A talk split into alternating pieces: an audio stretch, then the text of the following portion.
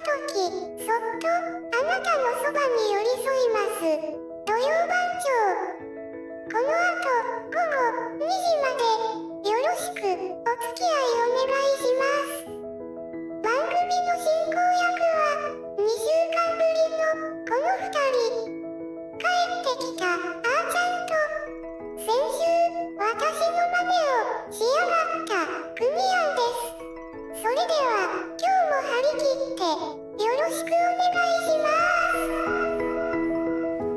はい皆さんおはようございます。おはようございます。栗。健一郎です。武田彩香です。はい、えー、あーちゃん帰ってきました。はい、よろしくねお願いします。えー、いうわけでございまして、えー、今日はねああっていうねああよかったって思ってる方多いでしょう、はい。ね。ます。えーまあ先週はね本当に、えー、AI の女性の真似をしてねねちょっと怒らせたかもしれませんけど。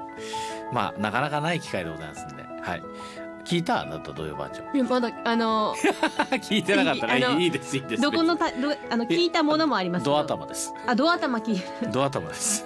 もうド頭。あのちょっと聞いてみてください。わかりました。はい、えー、ではいつものようにこちら行きましょう。はい。あのトークテーマ会議あるじゃないですか。はいはいであのそれで今週のテーマがまあ結びあれこれに決まったということで、えあのいろいろ出してたかと思うんですけど、うん。結びのその案というかそのいろいろ結ーびといえばそうですね。お結びとか、えそういうので今日聞いていて私が一番思ったのはあの結び丸を思うあ結びといえば結び丸だなと私は感じたんですね。ー結び丸？はい。結び丸です。はい。はい。結び丸というのはゆるキャラなんですね。えー宮城の公認観光 PR キャラクターで見た目はですねおにぎりの頭の形をしているんです。頭がおにぎりの形をしているキャラクターなんですけど、うん。あのーまあ、宮城米の産地であるというところとはあとはやはり、まあ、伊達政宗ということで、うん。うん。伊達家を象徴するその兜をね、うん。三日月の兜をかぶっていはいるということで服装はいろんなまあことものではあるんですけれども、そのまあ鎧だね。鎧でうん。あのいるのが結構、まあ、多いですね。あ服装は他にもあるはい。あーあの普通に脱い脱いでる時もありあます。あそうですか、はい。結び丸結び丸と言うんです。うんで、あのこのまあ結び丸からあのこう連想すると本当にいろいろ全国各地にいろんなゆるキャラがいるなと。あね、もう今はもうくまモンももうね大人気ですし、まあふなっしーとか、あうん。えーがまああたりが有名かと思いますけれども、このゆるキャラっていつから始まって誰が作ってうん。っていうのはうん。なかなか知らない方も多いのかなとそうね。はい思いますので、うん。ちょっとまずはゆるキャラ発祥はいつなのかについて調べてみました。わかりましたか？はい、わかりました。わかりました。はい、このゆるキャラという言葉がうん。生まれたうんのはうん。イラストレーターの三浦淳さんという方が考案されたからなんですね。はい。有名なねひらめいたのは1990年代後半頃。だいぶ前やったな。はい、あのその頃からまあいろいろキャラクターというものはもちろまあんいたんですけ昔からね。れども、うん。その物産展の会場の片隅でこう寂しそうに立っているこうキャラクターを見つけたそうなんです三浦さんが。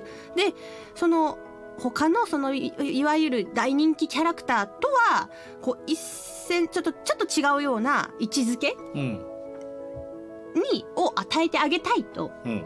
まあ例えばミッキーとかうん。その頃で言うとそのすごく有名なキャラクターとは、その物産展にいてもあまり人が寄ってこないキャラクター、でそこに存在価値をこう見出してあげたいということでまあゆるキャラという言葉を作ったそうなんですよ。うん。でその時見つけた見つけたそのキャラクターはあのこうかがあ鳥取県の PR キャラクターのトリッピーだったんです。トリッピーあのいたんだその時からはい、トリッピーその頃からいたそうなんですよ。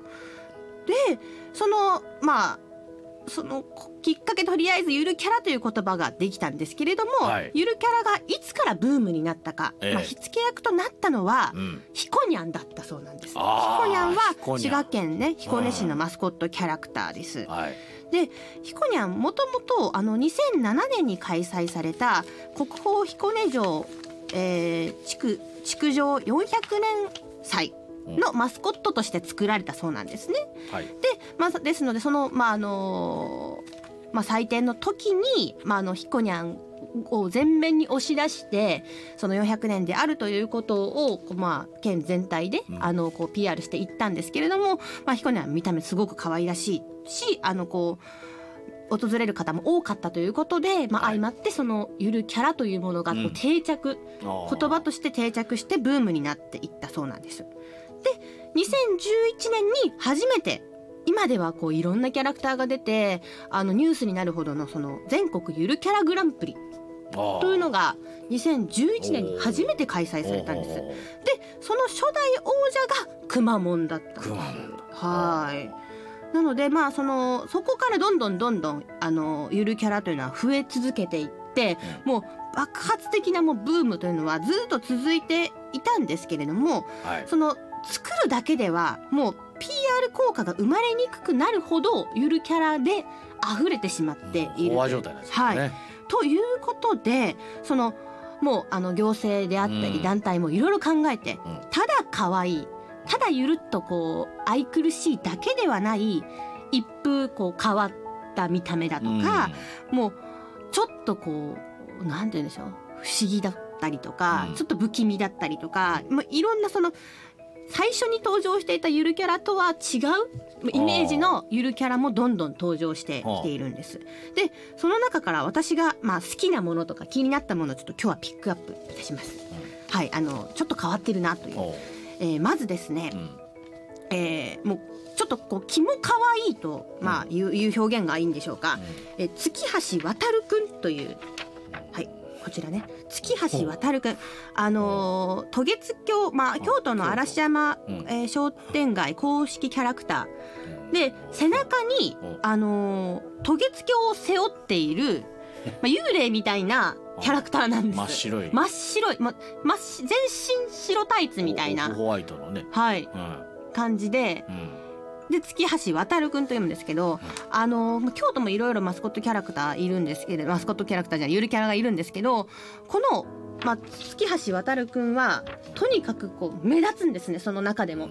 普通ゆるキャラってもっと丸丸みを帯びていてあのまあ、どっちかというと人間っまあぽいですよ、この月橋渡る君は。普通二頭身とか三頭身ぐらいなんですもう普通の人間のぐらい、うん。六頭身ぐらい、そうですね。はい、あります。はい、これ動くんでしょ？